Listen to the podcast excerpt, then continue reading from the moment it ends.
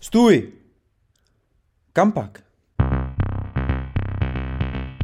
Posloucháte podcast Kampak o životních cestách inspirativních lidí. Ahoj, zdraví vás Karel a Tom, je tady dnešní Kampak.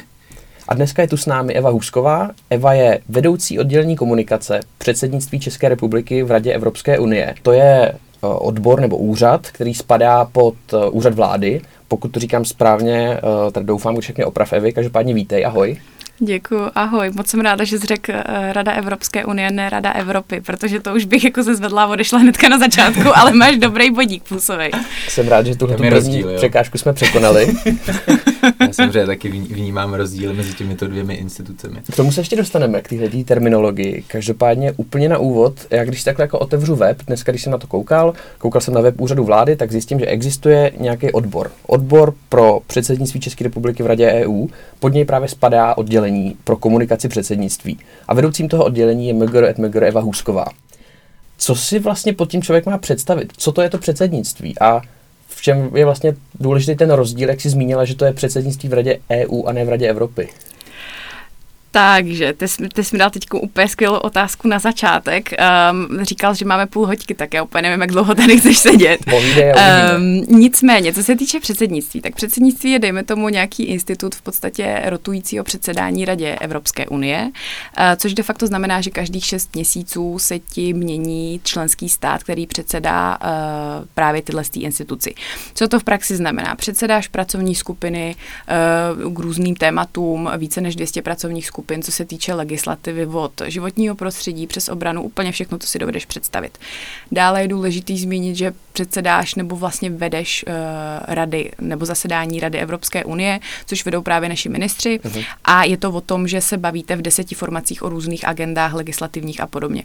Zároveň to má iks ypsilon dalších uh, aspektů typu, že se můžeme prezentovat jako Česká republika, uh, že dokážeme si zvýšit tu mezinárodní prestiž, že prostě ukážeš, že na, i ta naše malinkatá země, když to srovnáváš s Německem nebo s Francií, dokáže uřídit tak velký kolos, jako je uh, Rada Evropské unie. Všechny ty agendy, cokoliv dalšího. Další důležitá věc je, že my budeme během šesti měsíců fungovat jako takzvaný honest broker, což znamená, že není to úplně ten standardní proces, jak si všichni myslí, že to jdem teďkom Evropě osladit a že jim to prostě to ukážeme. To už tady bylo a nemyslím si, že to úplně dopadlo ideálně. Nicméně je to o tom, že my jdeme uh, se snažit, uh, snažit nalézt konsenzus a hledat v podstatě to, co se uh, líbí členským státům a nějak vlastně najít ten balans toho, uh, jak by ta Evropská unie měla vypadat. Což je ale důležitý, nepřímo můžeme určitě ovlivňovat ten chod Evropské unie. A to je právě to, že ty si řekneš, OK, tato agenda je pro nás prioritní, chceme ji prosazovat, tak se tomu budeme věnovat trošičku víc, než něko, něčemu, co nám úplně prostě mhm. nesedí, nebo prostě pro nás není priorita. Takže to je asi to, to gro toho, co to předsednictví znamená a k tomu se samozřejmě váže to, že můžeš jednak komunikovat navenek, prezentovat Českou republiku, uhum. tradice, kulturu, hodnoty a pak samozřejmě prezentovat uh, to předsednictví a evropské záležitosti dovnitř v rámci České republiky českým občanům. Uhum. Ty jsi na úvod zmínila, že je důležité vnímat rozdíl mezi předsednictvím v Radě Evropy a v Radě Evropské unie. Dost často se taky v médiích nebo v veřejném prostoru objevuje neúplně správný výraz předsednictví E U. Znamená to tedy, že my nebudeme předsedat celé Evropské unii, ale jenom její části. Je to tak? Ono se to často takhle uh, říká a de facto je to v pohodě, co se týče lingvistiky. Není to takový problém. Spíše je problém, že lidi nerozumí rozdílu uh, radě, co je vlastně Rada Evropské unie, co je Rada Evropy a co je Evropská rada. A to je naš, takhle, když se k nám hlásíš do, do odboru, tak to je úplně první dotaz, který dostaneš ještě předtím, než se představíš. Pokud to prostě pokašleš, tak nemáš šanci. Tak nemáš šanci. Když máš nějakou, že jsi velmi šarmantný a, a snažíš se, tak, tak to můžeš ještě nějak vykrýt, ale prostě úplně to není ideální. Nicméně nikdy s tím měli problém i politický uh, reprezentanti na, naši, na, naší země, uh, ale de facto znamená to to, že Rada Evropské unie je jedna z evropských institucí nebo institucí Evropské unie, uh, která právě hájí zájmy členských států uh, a vlastně jednotlivé politiky. Evropská rada je právě, a ještě, co je důležitý zmínit, ta Rada Evropské unie jsou uh, de facto formace ministrů. To znamená, uh-huh. že tomu předsedají ministři, uh-huh. ministři a velí tomu ministři. Pak máš Evropskou radu, kde sedí právě hlavy států, což uh-huh. znamená uh, premiér nebo prezident. A pak máš Radu Evropy a to je instituce úplně mimo Evropskou unii. Ta, ta se zaměřuje spíše na lidská práva a tyhle otázky s tím, že tam například sedí i státy mimo E U. Mm-hmm. Myslím mm-hmm. si, že tam je Albánie, Turecko a podobně. Takže do téhle instituce, do toho ročí nebudeme zabrušovat. Ano. Aby se to každý posluchač mohl představit, kdo jsou třeba ti konkrétní lidé, kterým, kterým Česká republika nebo čeští politici budou tady předsedat? To jsou v rámci formací rád, to jsou právě ti ministři. To znamená, mm. že uh, řeknu příklad, protože musíš rozlišovat formální a neformální v podstatě mm. akce, ale pro nás, pro Českou republiku, uh, z toho českého úhle pohledu mm. budou právě ty neformální rady. Takže si představ, že budeme mít tady uh, cca čtrnáct uh, neformálních rad, což, co, což jsou právě jedni ty z nejvyšších politických akcí, plus budeme mít ještě summit, to je právě ta Evropská rada, kde se sejdou uh, hlavy států. Nicméně standardně to funguje tak, že budeš mít uh, organizaci neformální rady, uh, kde se ti sedou všichni ministři, třeba dejme tomu začínáme uh, radou uh, pro justici a vnitro, takže se ti sedou prostě lidi, uh, uh, ministři vnitra a ministři spravedlnosti, budou tady v České republice jednat a právě tyhle stý radě má předsedat náš ministr.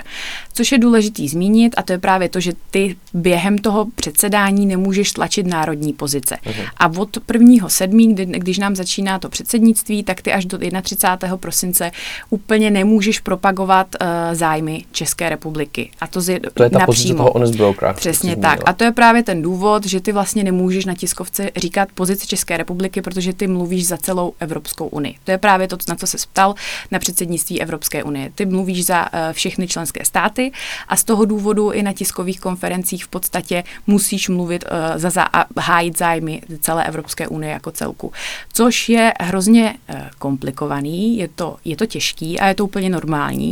A právě z toho důvodu například i generální sekretariát rady, což je takový, představ si, administrativní support v Bruselu, který je tam de facto stále, koordinujeme s ním jak komunikaci, tak obsahovou přípravu, komplet, úplně všechno, co si dovedeš představit. Oni tyhle ty věci a tenhle ten support právě nabízejí předsednickým státům. No a tenhle ten generální sekretariát rady nabízí i školení pro ministry. A je to právě z toho důvodu, že jednak musíš tam mít nějaké mediální výstupy a podobně, ale je hrozně důležitý, že právě během těch školení jim vysvětluj, vysvětlujou právě ten rozdíl mezi, uh, mezi tím, že nemáš hájit a nemůžeš vystupovat uh-huh. na té tiskovce jako Česká republika. Uh-huh. Můžeš si pak samozřejmě udělat separé nějakou tiskovku jenom pro, vin, pro novináře, ale nejdříve je vždycky na prvním místě uh, ta Evropská unie, až pak ta Česká republika. A můžeš třeba takhle mluvit za Evropskou unii a říct třeba, že chceme dobít Mars? Můžeš to zkusit. Nevím, jak by to dopadlo, ale můžeš to určitě zkusit. Pokud to bude konsenzus? Úplně si nedovedu představit formaci rady. Chceme se věnovat určitě i vesmíru, takže mm. je to možná něco, co bychom mohli nadhodit právě na dalším jednání, až budeme řešit uh, výzkum, inovace a, a, a vesmír. Takže... Inspirace z podcastu Kampak. Mm. Není začkadle. Jak Kampak pomohl kolonizaci Marsu. Kampak na Mars, výborně. Z tohle, co jsi říkala, že vlastně Česká republika tady bude muset hledat konsenzus a tak nějak zastupovat vlastně jednohlasně celou tu Evropskou unii nebo veškeré členské státy, tak jak si to pak můžu představit, co to předsednictví České republice může dát, když jako stát nebudeme hájit otevřeně svoje nějaké zájmy nebo priority? Jinak to má určitě to nejdůležitější, je to reputační, reputační aspekt. Vem si, že my jsme předsedali Evropské unii úplně poprvé v roce dva tisíce devět. Poprvé a naposledy, uh, teď se nepletu. A, ano, bylo to poprvé a teďkom právě historicky budeme předsedat Evropské unii po druhé. Takže je to prestiž, jedna z nejprestižnějších zahraničně politických událostí za posledních třináct let, dovolím si tvrdit, že ta nejprestižnější. A je to právě něco, kde i my si zvedneme to sebevědomí určitým způsobem, že si řekneme, my jsme to fakt zvládli, Uh, úplně bez problémů jsme to uřídili, jak ty pracovní skupiny, tak ty formace rady na úrovni ministrů. Zvládli jsme to celý skoordinovat a nejenom v Bruselu, protože velké penzum práce uh, v podstatě padá na, dip, uh, na, diplomati, na diplomaty, co se nachází na stálem zastoupení v Bruselu, ale jednak, že jsme to zvládli nejenom obsahově, ale pak i logisticky, organizačně, komunikačně. Je to prostě něco, kde si řekneš, jo, tak zvládlo to Německo a pak jsme to zvládli i my jako Česká republika, takže to nesmírně posílí tu hmm. reputaci v E U a obecně i v zahraničí. Pak samozřejmě politické důvody, že můžeme propagovat ty naše agendy, které nás zajímají. Má to hrozně moc, hrozně moc příležitostí a pak říkám, jako můžeme to propagovat i tady v České republice a my se i o to právě snažíme s mým oddělením a v rámci úřadu vlády, což je centrální koordinátor a de facto my se pokoušíme vysvětlit českým občanům, proč ta Evropská unie je důležitá, co to pro nás znamená, jak se nám propisuje úplně každý den běžně do, do těch našich životů. Aha. Že to není jenom prostě byrokracie a uh, iks ypsilon věcí, co se děje v Bruselu nějak vzdáleně, ale že to, že můžeš uh, jet na dovolenou do Chorvatska a voláš za stejný peníze, jo, to jsou úplně standardní věci, nebo kvalita, já nevím, životního, životního stylu, uh, co se týče dostupnosti potravin, že Aha. máme vnitřní trh, to je jedna z dlouhodobých priorit České republiky. Takže my se právě tohle snažíme ukázat těm lidem. Čím to předsednictví umožňuje lepší komunikaci dovnitř, než vlastně standardní komunikace tady těch hodnot Evropské unie v jakoukoliv vlastně jinou dobu? Proč vlastně v ten půl rok je to tak výrazný? Právě z toho důvodu, že i když máme dlouhodobou komunikační strategii o evropských záležitostech, úřad vlády má odbor pro komunikaci evropských záležitostí, máme síť Eurocenter v každém krajském městě, zároveň máme webovou stránku Euroskop a pak máte i informační linku Eurofon, což jsou dlouhodobé projekty, které běží bez ohledu na předsednictví, ale o to víc během toho předsednictví se dostáváme do centra toho dění a uh, to je něco, co, co děláme u, u mě v oddělení. Uh, Jednak připravujeme sérii kulturních akcí v České republice i v Bruselu, to znamená pro širokou veřejnost. Do koncerty na Kampě třeba. Dneska byl na Střelečáku, protože máme Den Aha. Evropy, ale nebyl zdaleko. V každém, v každém případě budeme, co, co můžu prozradit, protože to se, jsou věci samozřejmě v běhu, které se zasmluvňují postupně, ale můžu prozradit, že budeme mít doprovodný kulturní program s Doxem, kde bude výstava a nějaký vzdělávací programy.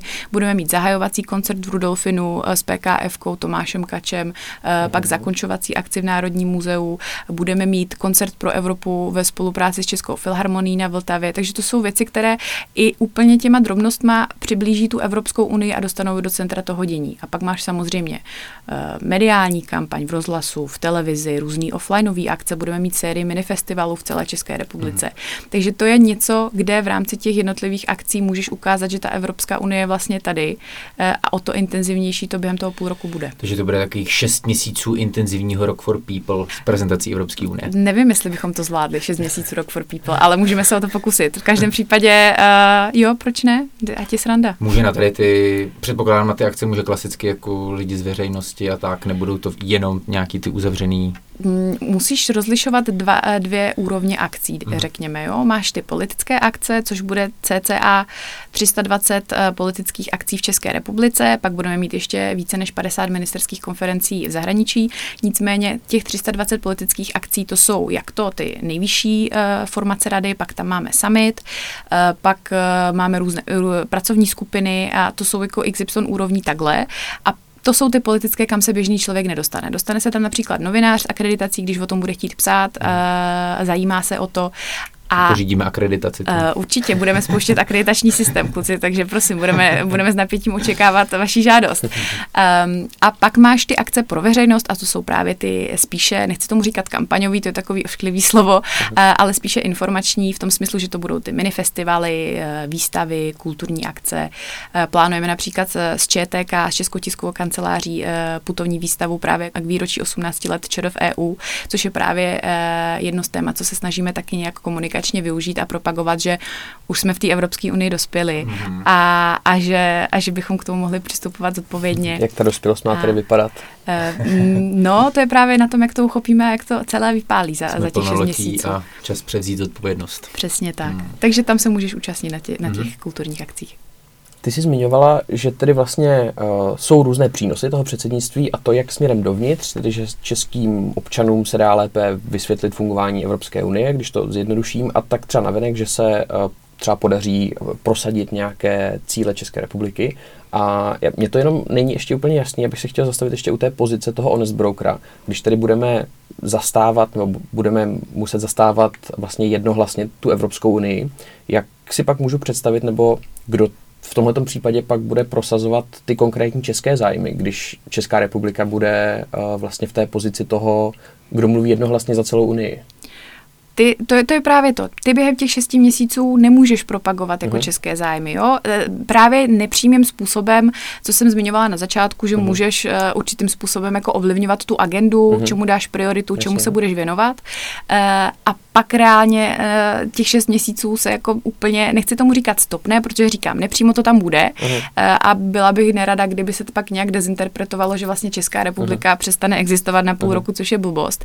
Uh, ale, ale fakt je to o těch zájmech programech České republiky, mm-hmm, jako takové a o tom, jakým směrem se ta debata bude mm-hmm ubírat díky, díky nám. Můžu si to představit tedy třeba tak, že nevím, nějak neformálně se třeba Česká republika s někým domluví, najde si nějakého spojence se, se společnými zájmy, který pak ty zájmy, které jsou shodné s těmi českými, bude prosazovat, a nebude to Česká republika, který o nich bude otevřeně komunikovat ten stát? No samozřejmě, ono, se, se to, v, ono, ono to jsou diplomatické, ta, takhle to úplně běžně funguje, uh-huh, bez ohledu na to, kdo té kdo radě předsedá. Uh-huh. Musíš, uh, už teď dlouhodobě víš, kde, uh, která, uh, který členský stát má jakou politickou uh-huh orientaci, takže prostě si dokážeš číst tu hru uh, a dokážeš jako víceméně predikovat, jak by to mohlo vypálit, ale oficiálně prostě zastáváš stanovisko Evropské unie. Nicméně... Uh, Dáváš slovo jenom těm, kteří chceš, aby říkali tvůj postoj. Toto by byl asi další průser, něco jako Evropě to osladíme, ale uh, nicméně uh, další důležitá věc je ta, že my se úzce kooperujeme v rámci takzvaného předsednického tria, což je uh, projekt, který funguje uh, de facto víceméně od začátku uh, institutu předsednictví. Uh, My jsme v triu předsednickém s Francií a se Švédskem a je to něco, na čem jsme pracovali, nebo víceméně nejdříve stále zastoupení, pak i my, od roku dva tisíce osmnáct, protože ty připravuješ úplně de facto první základní dokument rámcový celého toho fungování našeho, je osmnáctiměsíční program tria. Co to znamená? Je to program, ve kterém definuješ nějaké základní směry a orientace a, a to, co chcete během těch osmnácti měsíců společně dosáhnout a kam se chcete ubírat. Má to právě zajistit tu kontinuitu uh, toho předsednictví, uh-huh, aby, aby to nebylo uh, každý, každý, každý půl rok něco úplně jiného, uh-huh, a nedávalo to smysl. Um, a já pak ještě navážu s další myšlenkou, protože je to hrozně důležitý, ale uh, my jsme se s Francií a se Švédskem koordinujeme právě obsahově, pak samozřejmě řešíme teď už i logistické věci typu předání, předsednictví, uh-huh, a podobně. Uh, ale je to hrozně důležitý, protože ten program stanoví základní rámec a od toho se pak odpíchnou i ty členské státy. Uh-huh. A další věc je důležitá, že se to schvaluje vlastně na radě G A C, což je Rada pro obecné záležitosti. Nám se to schválilo čtrnáctého prosince. Uh-huh. A jenom řeknu příklad, jo, protože ty se ptal, jak se hledají ty koalice, tak vem si, že... To mě právě zajímalo. A to je právě nesmírně zajímavý, jo. Ten program tria, neříkám žádné tajemství, když prostě řeknu, že do poslední chvíle to bylo napjatý a úplně jsme nevěděli, jestli budeme mít program tria. A teď se bavíme jako o hodinách, jo. Je to něco, kde jsme řešili, a teď uvedu jenom příklad, takhle z patra. Vem si obchodní politiku.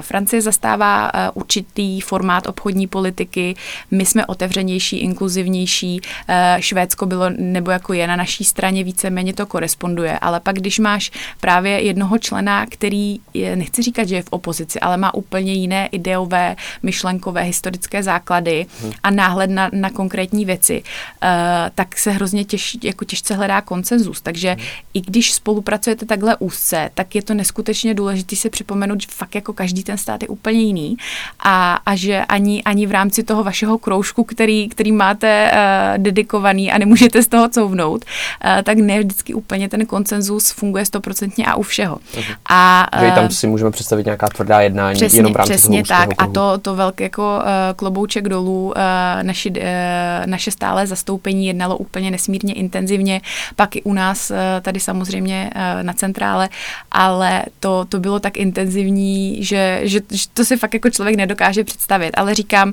je to nějaký systém spolupráce a to, na to bych jako chtěla navázat tím, co jsem zmiňovala předtím, že ty si vem, že všichni si myslí, že no OK, tak teď já nevím, Česko by chtělo řešit kolonizaci Marsu, jo. Mm-hmm. Uh, ono to úplně nejde, protože ty musíš sledovat, jak program... Protože ten Mars je daleko, že? Jednak, je to, no to je jedna věc. Uh, a víš co, my budeme mít teďkom právě elektrický auta během toho předsednictví, tak ono, nevím, jestli by to tam úplně nějak dojelo, jo. Jo, takže jo. I, i, i, i ta doprava není úplně ideální, my se snažíme být ekologický. Uh, ale uh, jde spíše o to, že ty si nemůžeš nalinkovat tady, že se jdeš věnovat kolonizaci Marsu, protože na to nemáš žádný podklady ani legislativu. A celý ten, i ten program toho tria uh, vznikal v kontextu uh, toho, co předloží Evropská komise jako program. Pak se musíš dívat na to, co jiné předsednictví před tebou uzavřou, jak moc daleko se posu, jako posunou v tom jednání a co ti padne na stůl. Uh, třeba my jsme intenzivně, protože jedna z našich prioritních oblastí bude uh, kyberbezpečnost a v podstatě digitální tranzice a tyhle, uh, tyhle témata. My jsme si dívali intenzivně právě na uh, D S A a D M A, což jsou legislativní návrhy Digital Services Act uh-huh. a Digital Markets Act. Uh-huh. Uh, a to byly právě věci k digitálu a k těmhle těm věcem. A bych jsem doplnil, že to jsou návrhy na půdě Evropského parlamentu, jestli se nepletu, uh, legislativa pro celou Evropskou unii. Uh, to je pro celou Evropskou no. unii, tak nebudeme zabrdávat do legislativního do... procesu, to by bylo hrozně komplikované. Jenom abychom to rozbíjili, uh, že, že to jsou návrhy celoevropských uh, zákonů. Ano, ano, ano, přesně tak, přesně tak. Takže uh, i když asi, když to bude někdo poslouchat, co u nás dělá právě ty, ty evropské věci, tak dostanu ban do jeho kanceláře, když jsme to takhle zjednodušili. Ale, ale jo, v praxi jo. A je to něco, na co jsme se dívali, protože to je pro nás, nechci říkat prioritní, ale je to samozřejmě zajímavé a Francouzům se to povedlo uzavřít. Aha. Takže to je něco, kde už víme, že tam neuděláme žádný pokrok a přijde nějaká jiná legislativa, které se budeme věnovat. Aha. Takže i kdyby si nalinajkoval a představoval, že budeš dělat právě tuhletu legislativu, tak když je Francie ukončí, tak prostě máš smůlu a musíš Jasně, dělat jo. něco jiného na stole. Takže ten manévrovací prostor je docela uh, fixně dán Aha. tím, co, co nám umožňuje ta E U. Aha. Jinak to trio Francie, Švédsko, Česko, to je, Francie má nějaký jiný trio ještě před náma, protože my jsme takhle uprostřed toho, nebo my jsme prostě jako trio a pak nastoupí nový trio? Tak přesně, přesně jo. tak. Máš jedno trio, pak nastoupí další trio. Před náma byli uh, Slovinci, Portugálci a teď nechci kecnout blboc, ale myslím, že to byli Němci. A po nás uh, budou? Ježiš, vím, že tam, vím, že tam bude Španělsko, ale... Já myslím, že nemusíme zabíhat. Prosím.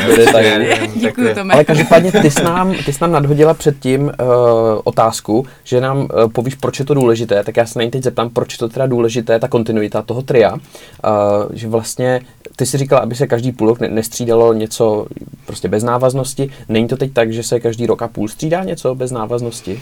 Ne, protože ty, to je právě ten, ten rámec daný uh, tím tempem toho projednávání na poli e- Evropské unie. Evropská komise přijde s nějakým návrhem, který ty, ty pak de facto musíš projednávat. A ono to má myšlenkovou návaznost, že jo? To prostě není, mm-hmm. že teďkom si něco vymyslí. Ono to samozřejmě logicky navazuje. Lepší, co se týče už konkrétní práce v těch pracovních skupinách a formacích rady, jsou ty tria, ale obecně to nějaký nastavení a ten směr Evropské unie je udáván tou, tou legislativou a obecně těma, tím procesem v E U. Mám tu ještě vlastně poslední otázku k téhleté oblasti nebo k těm, k těm prioritám, k tomu prosazování. Můžu si tedy já jako občan český představit, že i když Česká republika bude mluvit tím jednotným hlasem té Evropské unie, že už třeba máme předjednané nějaké spojence, kteří za nás budou něco akcentovat? To, na to ti nedokážu odpovědět, no. protože to bych musela být v Bruselu a sedět tam a vnímat to a, a vědět, jak to funguje. Já prostě uh, tyhle ty věci nedělám a lhala bych a vymýšlela bych si, takže na to ti nedokážu adekvátně reagovat. Chápu, uh, stejně jsem se musela zeptat. Ale jsem, jsem ráda, že se snažil deset bodů za, za snahu. Tak se zeptám dál, zkusím to jinak. Zkus. Uh, prozradíš nám, jaké jsou priority českého předsednictví? Priority českého předsednictví. To je něco, co se oznámí patnáctého šestého na velké tiskové konferenci a bude u toho pan premiér a bude u toho pan ministr pro evropské záležitosti Bek. Uh, takže ti to teďkom říct nemůžu. Nicméně musí se to když projednat... Když se pustíme ven až patnáctého června třeba. Musí se to projednat na, na iks ypsilon úrovních. Uh, řeší to... Uh, já Aha. úplně nechci komplexně popisovat ten proces, ale máme něco jako pracovní uh, výbor pro E U, což je pracovní E U, pak máš uh, vládní a má to hrozně moc stupňů, kde se to projednává, pak se to projednává v koalici, ale uh, to je něco, co jsem zmiňovala, že ty máš ten jednak uh, ten osmnáctiměsíční uh-huh. program. A my, co jsme pak dělali uh, od roku dva tisíce devatenáct, dělali jsme mapování sektorových agent. Má to úplně hrozný, hrozný název mm. a de facto to, to tak hrozný Přemýšlím, je. Co si pod tím představit. Uh, máš si pod tím představit to, že jsme dělali kolečka uh, v rámci České státní správy, bavili jsme se s rezorty o tom, uh, jak jaká témata cca budou na stole, co se bude projednávat a ty rezorty měly indikovat priority. Co je prioritní jednak z hlediska Evropské unie, co bude důležitý projednat a uzavřít a jednak pro Českou republiku, co je důležitý v rámci těch jednotlivých agent, co, co my zastáváme, co chceme propagovat. Třeba tohleto... nějaký úrodný pole na Marsu. Přesně, přesně. Tak ideální příklad vlastně. Ty teritoria. Ještě já to na dalším jednání zkusím nadhodit. Já vidím, že, že máš hrozně velký zájem, tak já to zkusím prosadit. Nicméně tohle mapovací kolečko probíhalo od konce roku dva tisíce devatenáct až teďkom do ledna, února. A na základě toho se pak stanovují ty priority. Přesně, přesně tak, protože ty si nemůžeš takhle z patra vymyslet prostě nějakou price tady Marsi, když kolega by hrozně moc chtěl. Uh, ale... Já a Elon Musk jsme vizionáři. Ne, troškaři. a, a ty si to nemůžeš prostě vymyslet, ono to musí být zasazený do toho kontextu, a, takže z toho vzniknul hnusný, velký třistastránkový dokument, který kdyby chtěl přečíst, tak se z toho zblázníš. Četla jsi ho? Četla jsem ho, ano. Protože v mém oddělení děláme i obsahovou přípravu, mm. takže moje holky právě tenhle ten třistastránkový dokument kompilovaly. Takže samozřejmě po večerech místo beletrie. V tramvaji, v metru a tak prostě, no. Uh, takže tohleto byl nějaký podklad, který si pak ta politická reprezentace vzala a dívala se, uh, co bude na stole, co bude proje, uh, projednávaný, čemu se musíme věnovat a co je v našem kontextu pro nás prioritní. Jasně. A to, tohle je ten, ten základ, který z toho, z toho vznikne. Aha. A možná ti dám konkrétně uh, i to, co by tě zajímalo z těch priorit. Je důležitý zmínit, že Ukrajina nám toho hrozně moc změnila, protože ty si můžeš něco plánovat a pak se stane geopolitická uh, krize a nemusí být úplně geopolitická. Vem si, že naše předsednictví vlastně předtím se potýkali s, s, s covidem, jo. Takže taky Portugalci je to zasáhlo úplně chudáky na začátku a plánovali uh, akce ne online, ale offline, uh-huh. a pak všechno museli switchnout do offline, uh-huh. ne do online. Takže uh, většina těch akcí, promiň, že do toho vstupuju, co chystá bude online nebo offline? Ne, ne, ne, my se půvo, jako připravujeme tak, že to bude fyzicky, ale samozřejmě máme i hybridní variantu, kdyby bylo potřeba jo. to switchnout. A alternativu. Přesně tak, mhm. takže se to všechno bude dát hodit i do onlineu, ale zpátky k těm prioritám. Zpátky k těm prioritám, uh, tak právě ta Ukrajina hrozně moc změnila a musíme se na to dívat uh, v tom novém jako světle a v tom, co nám to přináší, takže určitě pro nás bude priorita uh, nebo jako Ukrajina a to se tak nějak horizontálně pro do všeho, uh-huh. ta poválečná obnova uh-huh. a, a, a tyto aspekty. Pak samozřejmě, a to souvisí v kontextu toho projednávání, bavíme se tam o e, nějakých environmentálních věcech, což je právě v kontextu toho balíčku Fit uh-huh. for padesát pět, ta legislativa, která se projednává. E, pak se budeme bavit o digitálních věcech a nesmírně e, velký zájem je i právě o e, otázky svobody, demokracie, hodnot, to je spíše takové soft téma, ale i v kontextu naší historické zkušenosti a v kontextu toho, co se děje teď geopoliticky, je to něco, co dokážeme hezky propagovat, nabídnout a, a, a vysvětlit, proč je důležitý ty demokratické svobody hájit. Takže chápu správně, že tady konkrétně, konkrétní představení těch priorit, to se dozvíme až v červnu, a obecně to vychází tedy z těch věcí, které si teď vyjmenovala, případně tedy částečně ještě z programu toho TRIA. Ten program toho TRIA byl ten základ, právě z toho se uh, vytáhaly tyto prioritní oblasti v kontextu uh, současné situace a, a dalších věcí a právě na základě těchto tematických okruhů se pak vydistilujou ty konkrétní priority, bude jich cca, já nevím, tři až pět a bude to uh-huh. něco, co dokážeš pak uh, říct, tohle, tohle uh-huh. jsme dokázali během toho předsednictví, uh-huh. to je to, čemu se jdeme věnovat intenzivně. Uh-huh. A to bude m, představený právě toho patnáctého šestého spolu s logem, motem předsednictví, uh-huh. vizuálem, kampaní, všechno to startuje patnáctého června. To nám tak ještě neprozradíš, co tam bude. Nemůžu, nemůžu, bohužel. Nebude slogan něco jako špunty na Mars, nebo... Prosím tě, my máme, my máme u nás jednu volnou pracovní pozici a dokonce, pokud bys chtěl, tak se můžeš přidat a zkusit, a zkusit tyto inovativní, inovativní myšlenky. Já si myslím, že to, to by pak jako přišel nový slogan moto Marsu to osladíme. No. Autor Karel Procházka. No. Já si myslím, že Mars se máš na to těšit od uh, lidské populace, takže... Určitě, určitě. No každopádně budeme tedy napětě čekat na červen a sledovat tiskové konference a všechny možné zpravodajské aplikace, co se dozvíme o prioritách českého předsednictví. Každopádně, zajímalo by mě, když se tě zeptám vlastně ty na tvoji pozici, jak bys to zhodnotila, jak se ti daří vysvětlovat třeba přínosy toho předsednictví nebo obecně Evropské unie jako takové? Ty jsi mi dal hrozně těžkou otázku. Uh, byť to zní úplně uh, jednoduše. Spadá to do tvojí kompetence uh, spadá, vlastně vůbec? Spadá to do, ano, ano, určitě. Uh, já možná jenom na začátek řeknu, že úřad vlády je usnesením vlády centrálním koordinátorem, což v praxi znamená to, že uh, všechny ty přípravy těch nejvyšších akcí a obecně toho nejdůležitějšího, co si dokážeš představit v kontextu českého předsednictví, se děje právě u nás. Tak jak jsi zmiňoval na začátku, máme odbor pro předsednictví, ten má dvě oddělení, logistiku a pak tu komunikaci.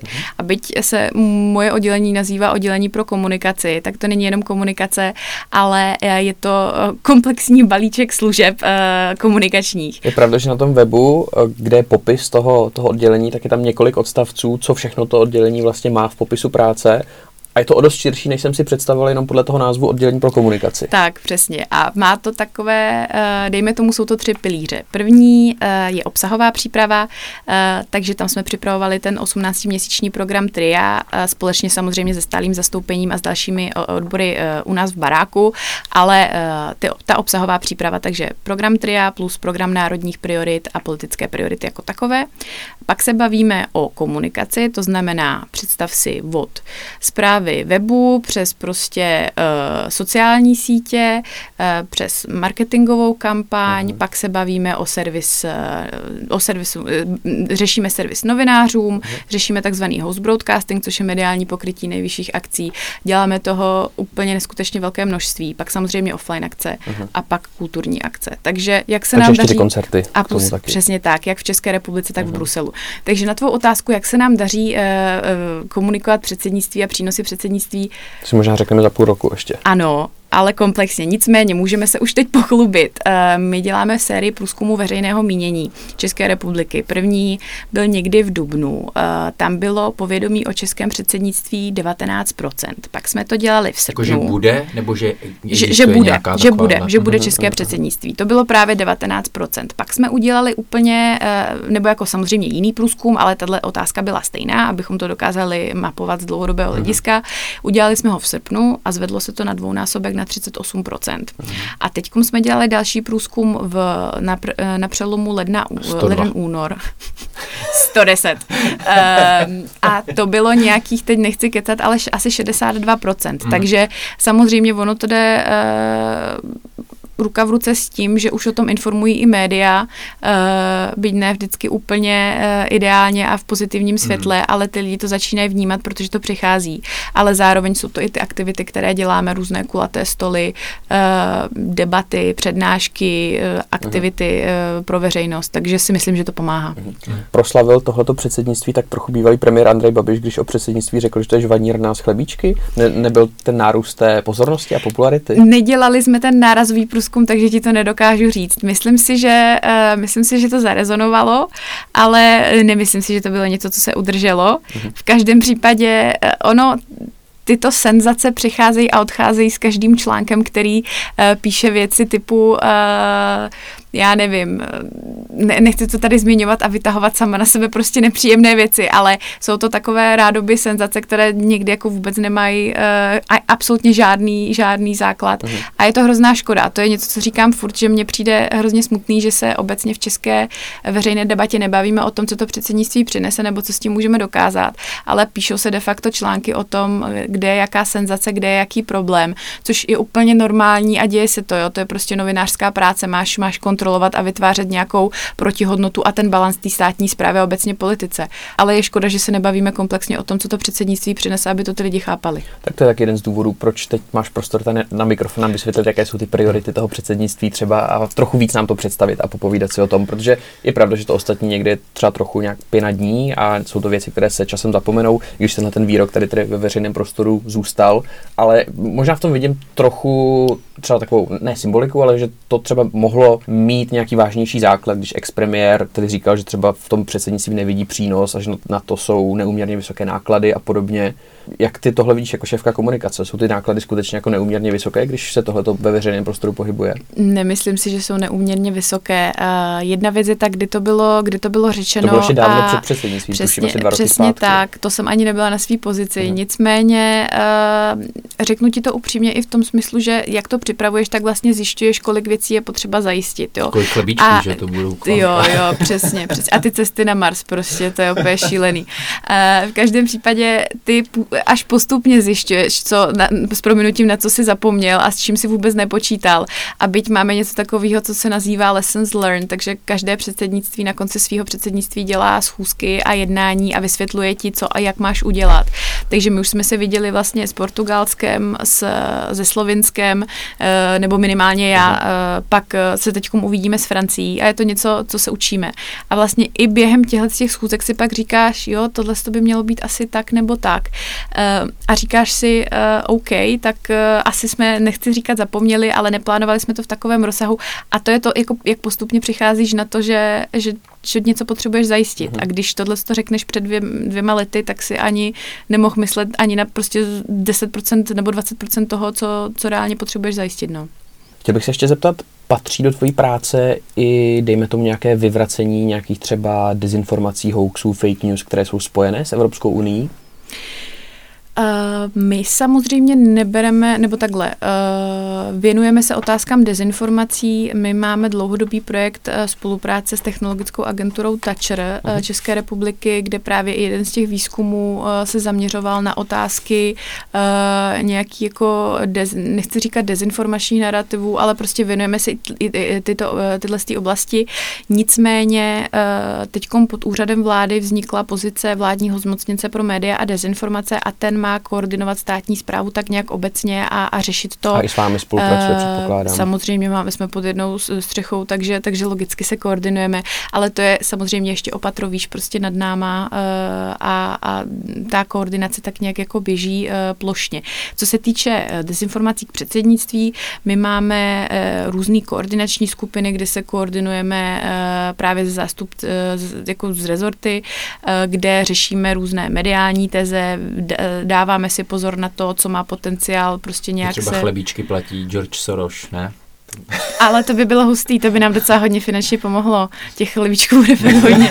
Ale, ale, ale říkám, jako věnujeme se tomu a dáváme si pozor i v rámci těch kontaktů, na co, jako co má potenciál nějak, nechci říkat bouchnout, uhum. ale co je citlivé a čemu se musíme uhum. věnovat. Takže díváme se na to, mapujeme to, uhum. ale jsou tady jiné instituce, co se dezinformacím komplexně věnujou víc detailů i v kontextu C Z Press.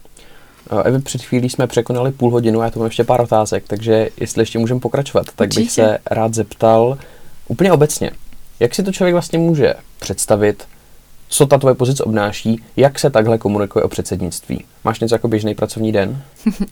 Můj běžný pracovní den začíná cca šest třicet, kdy, kdy rozlepím oči a podívám se úplně prvně na Twitter, pak na e-maily, pak znovu na Twitter, pak si udělám kafe číslo jedna uh, z těch minimálně pěti um, a začínám svůj den. Uh, já mám velké štěstí, protože pro mě je to štěstí, já si to moc užívám, uh, že mám nesmírně širokou paletu toho, co dělám. To znamená, že ráno se setkám třeba... To vyplývá z těch několika odstavců, které jsou přesně, na tom webu úřadu vlády. Přesně, vem si, že ráno se třeba setkám, já nevím, s nějakým politickým představitelem, řekněme tomu Španělská, pak na oběd se vidím s Českou televizí, s Českým rozhlasem, odpoledne se bavím s Národní galerií, která připravuje výstavu v budovách Rady v Bruselu, takže je to něco, co um, nemám úplně standardní pracovní den a je to hrozně dynamický. A i když je to unavující, protože to je fakt hodně, ale já si to moc užívám. Takže právě to, co jsi popisoval uh, z těch agent, to všechno vlastně u nás řešíme. Já jsem za to hrozně moc ráda, protože potkávám inspirativní lidi, o kterých jsem jenom četla nebo je viděla v televizi a uh, byť už to dělám rok, takže logicky už se v tom orientuješ lépe, máš jako, nechci říkat, že máš vyšší sebevědomí, ale cítíš se sebejistě v tom, co děláš a víš, že to děláš poctivě a snažíš se o, o to nejlepší, co můžeš. Uh, stejně je tam ve mně taková ta malá holčička, která prostě kouká na ČT dvacet čtyři a řekne si, je, s tím člověkem jsem jednala prostě dvě hodiny zpátky. Uh, takže je to takový, že z toho mám ohromnou radost, no. Vlastně v návaznosti na to mě napadá otázka, která by určitě zajímala i spoustu jiných daňových poplatníků, jak třeba pak jako vypadá výsledek té, téhleté práce. Může si to člověk představit uh, v nějakých, já nevím, postech na Facebooku, na Twitteru, nebo třeba i organizace těch jednotlivých koncertů?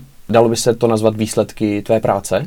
Určitě, to je přesně to, co popisuješ. Jednak máme ty offline akce, takže to jsou uh, síť mini festivalů, přednášek, debat. My uh, organizujeme už více než několik měsíců a bude to běžet až do konce roku přednášky pro základní, střední školy a domovy pro seniory, kde se snažíme uh, na různých úrovních vysvětlovat, co to předsednictví je, proč je důležité a zase zasadit to nějak do kontextu evropských záležitostí v České republice. Děláme právě ty offline eventy, to znamená minifestivaly a, a další akce. Děláme web, připravujeme web, prostě články, tiskové zprávy o tom, co se nám povede uzavřít. Snažíme se být nesmírně transparentní v té komunikaci. Cokoliv, co se nám povede a klidně i nepovede, tak o tom, o tom informujeme a komunikujeme. Jsou to právě ty sociální sítě, což je trošičku problém a to je, nikdy se o tom, nebo mě to mrzí. A to z jednoho prostého důvodu, že často nám říkají, no ale vám ty sociální sítě ještě neběží.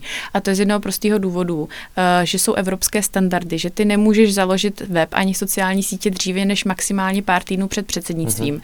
protože by se to vnímalo, že ubíráš pozornost předsedajícímu státu před tebou a nikdo si nechce rozlobit Francii, že jo? Takže to, že na vašich, z vašich profilů teď vlastně ještě nic moc jako nevíme, tak, tak je to proto, že zatím ještě daleko do předsednictví. Přesně, takže ale... TikTok ještě přijde.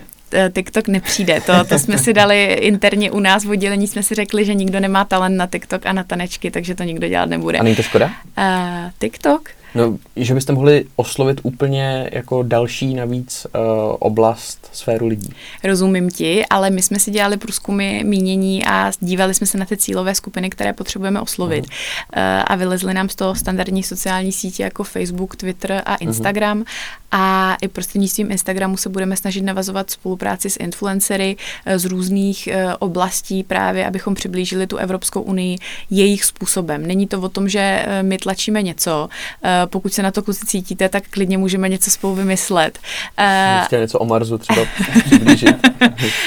Ale snažíme se je zasáhnout tímhle, tímhle tím způsobem. A pak další věci máme, jo, my máme takový gerilla Twitter. My jsme s tím přišli s tou myšlenkou de facto přesně před rokem. My jsme ho spustili prvního května. A přemýšleli jsme nad tím, jak jako informovat dennodenně o tom, co děláme, aby to bylo vidět, aby se Francie nezlobila. A říkali jsme si, no tak si založíme backstage C Z Press, což je náš backstageový Twitter, kde publikujeme věci o tom, co denně děláme, s kým se setkáváme, jak pok- pok- pokračují naše přípravy. Takže i tam a je možný vidět ten výsledek vaší práce. Přesně, tam každý den vidíš. A je to jenom Twitter. Je to jenom Twitter. Mm-hmm. Je to jenom zatím Twitter a ten se pak překlopí do oficiální předsednické, uh, předsednického Twitteru. Uh, a samozřejmě behind the scenes jako přesně, přesně. Mm. Já bych si to pak ráda ponechala, víš co, jakože na takový ty memečka a tyhle ty srandy, ale to by mi asi Barákovi úplně neprošlo, takže to radši ani nenadhazuju. To chtěli Donald Trump si nechat Twitter. Chudák. Uh, uh, a teď, když se změnila vlastnická struktura, tak nikdy neříkej nikdy, že jo? To fakt. Uh, v každém... To má ten, který má rád kolonizaci Marsu, tak připomínám, rukou pevně. Uh, a co se týče výsledku, tak to jsou ty kulturní akce samozřejmě, pak další uh, v Bruselu a, a tak, takže to jsou ty výsledky. Um, ano, asi, asi tak. Hmm. Evy, existují pro tebe víkendy? Neexistují, ale protože jsem workoholik. Už jsem se setkala i s tím, že mi řekli, no to máte blbý time management. Tak jsem jim řekla, že no když máte cca šest schůzek denně a mezi tím vám naskáče sto e-mailů a potřebujete je řešit, tak to není jako blbý time management, ale je to prostě o tom, že je to něco, co se děje. Ale není to nic výjimečného. Je to něco, co se děje, to už jsme tu slyšeli. Končí paní Rážová, tak jestli byste to mohli vysvětlit, proč paní Rážová končí. Já si taky nemyslím, že bych musel všechno svá rozhodnutí nějakým způsobem komentovat, takže je to něco, co teďka nějakým způsobem se, se, se děje a víc k tomu nemám potřebu říkat. Je to něco výjimečného a nebo takhle, není to výjimečné v tom kontextu, že když jsme se bavili s jinými předsednickými zeměmi, tak všichni říkají, úplně nejhorší jsou dva měsíce do předsednictví, to se jdete zbláznit, prostě to nespíte a pak už to nějak frčí a pak to naběhne a nějak to prostě jede. Jak je to dlouho, co už jako neexistují víkendy pro tebe? Je to ten rok, co už tam pracuješ na té pozici? No to my, jak dlouho jsme se neviděli. Už bude to rok, bude. Co? Už nějaký pátek bude. tak, tak asi tak, no. Evi, a o čem sníš, když náhodou spíš?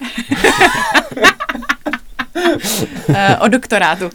O doktorátu. Ty jsi mě ptal i na výzvy, co, co to pro mě znamená. Pro mě největší výzva byla ta, že jsem de facto, ty jsi říkala na začátku mgr, to znělo úplně strašně, ale... Já jsem chtěla posunout trošku.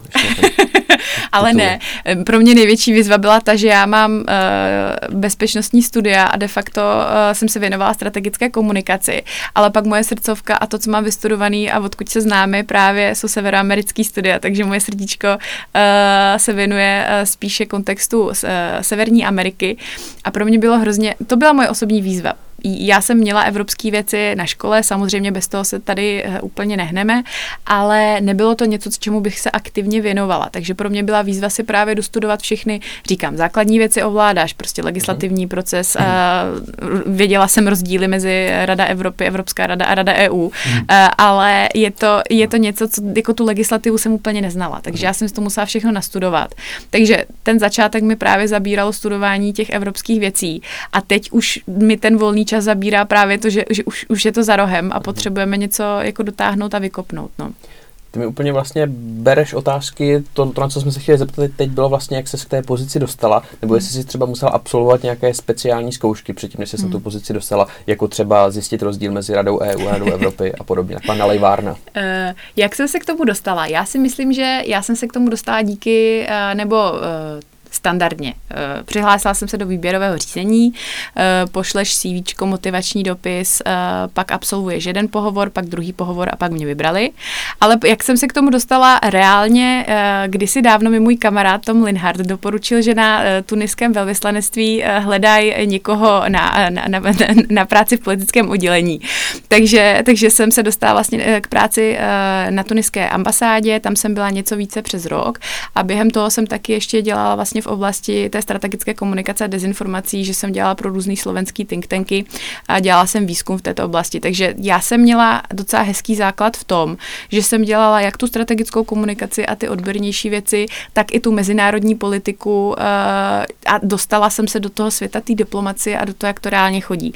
Takže i když jsem neměla, neměla ty evropské věci úplně na sto procent nastudovaný, ale šlo spíše o to, že pro mě bylo nesmírně důležité, že jsem dělala tolik různých věcí, že když se pak podíváš na mou náplň práce, tak pro ně to byla asi určitým způsobem garance, jo, když ta holka dělá Severní Ameriku, do toho dělá na Tunisku, nebo na, Tunis, jako na tuniské ambasádě a do toho pak ještě dělá strategickou komunikaci, no tak když dělá tyhle ty věci jako na X Y způsobu, tak proč to nezkusit? Tak takže asi tak. Takhle do té státní správy přesně dostala. A ještě se ptal na ty zkoušky, tak ano, já jsem měla uh, nesmírně těžké období, když jsem měla státnice a do toho jsem měla úřednické zkoušky, které musíš absolvovat, protože já jsem na služebním místě, nejsem pod zákoníkem práce, mm. takže já jsem dělala úřednické zkoušky jak na, myslím, že to jsou mezinárodní, to je zahraniční služba, něco takového a pak jsem dělala právě evropskou politiku vlády a to bylo týden před státnicema, takže to bylo fakt skvělý.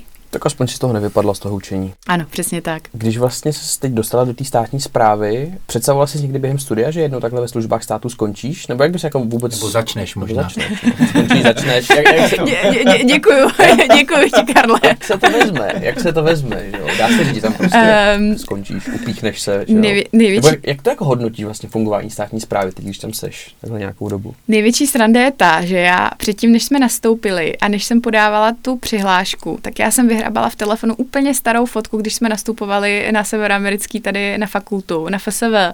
A našla jsem fotku ještě s jednou naší uh, kámoškou, kde jsme byli na nějaký uh, studentský party, drželi jsme ty fotocedulky s nápisem nechci do státní správy. Uh, a ona skončila na Hradě a já jsem skončila na úřadu vlády, takže je to velk, velmi dobrá parodie a vždycky si to uh, úplně takhle vy, vy, vy, vykládáme. Uh, nicméně... A jsi to nepředstavovala teda? Že nepředstavovala jsem si to vůbec ne. Já uh, a obecně ani do té diplomacie. Já spíše jsem taková, že uh, si říkám vnitřně, chci zkusit něco, co je mimo mou komfortní zónu a prostě do toho jdu po hlavě a to je něko, ta, taková asi moje impulzivní uh, povahová, povahový aspekt toho, jak, jak prostě reaguju v různých věcech a tak jsem se k tomu, k tomu, k tomu dostala. A jak hodnotím státní správu? Uh, je to zkušenost, je to pro mě něco nového, co jsem nikdy nedělala, byť jsem měla určitý základ uh, z ambasády, ale je to stejně jako zastupitelský úřad jinýho státu, takže to nebylo úplně, úplně to samý.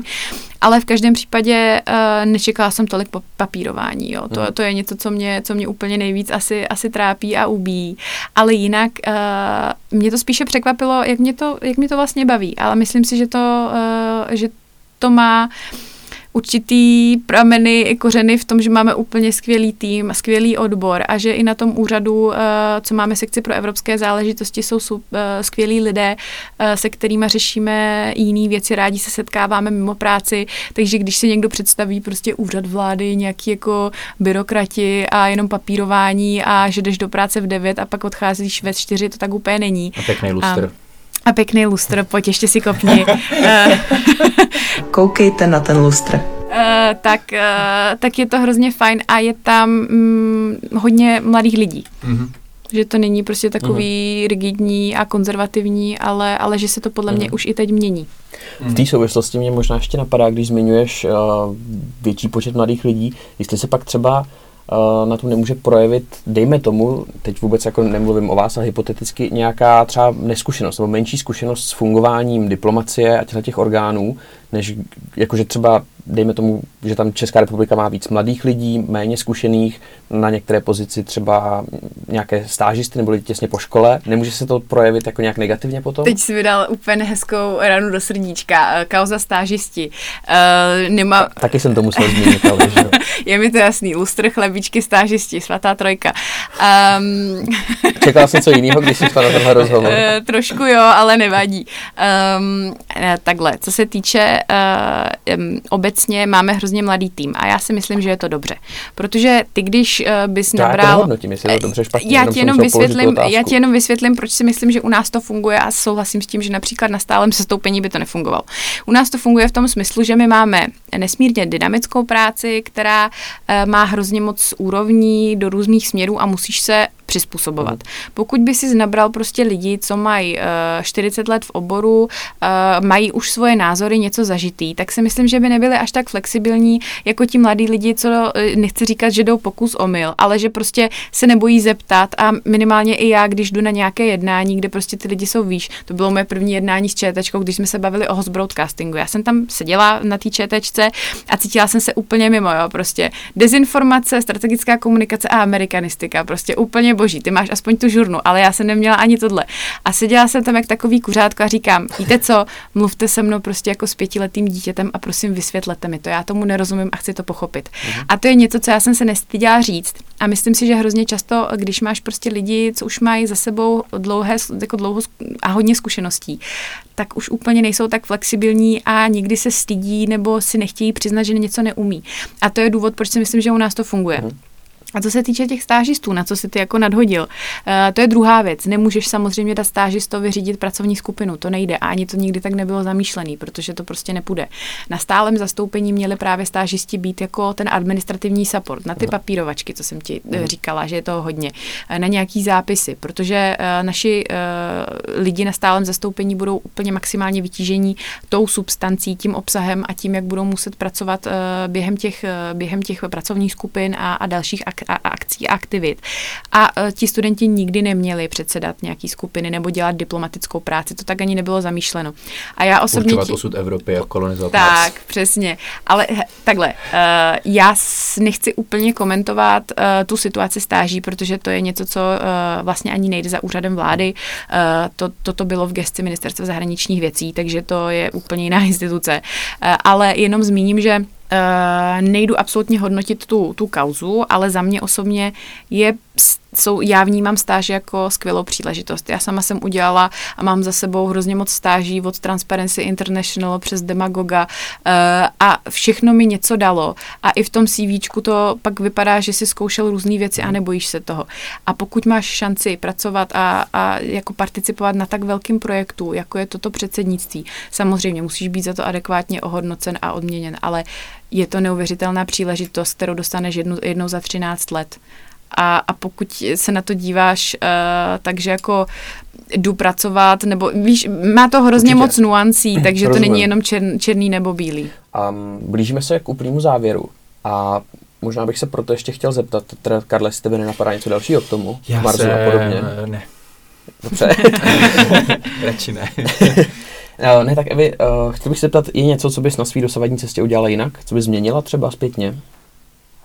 Hrozně si kladu otázku právě, když mi je, uh, protože máme blbý dny všichni, že jo, a někdy, někdy, někdy mi je smutno, že se cítím tak nějak jako blbě, když tady, jak tobě prostě zruším pětkrát schůzku a pak se cítím trapně a říkám si, pane bože, mě nezůstanou žádný kamarádi. Uh, je, to, je to hrozně náročný, je to vyčerpávající. Nakonec jsme se stejně u toho mikrofonu sešli. Přesně, přesně tak, ale jenom protože chci propagovat předsednictví, to mě jako nemysli si. Ne, Už to ukončíme, jo?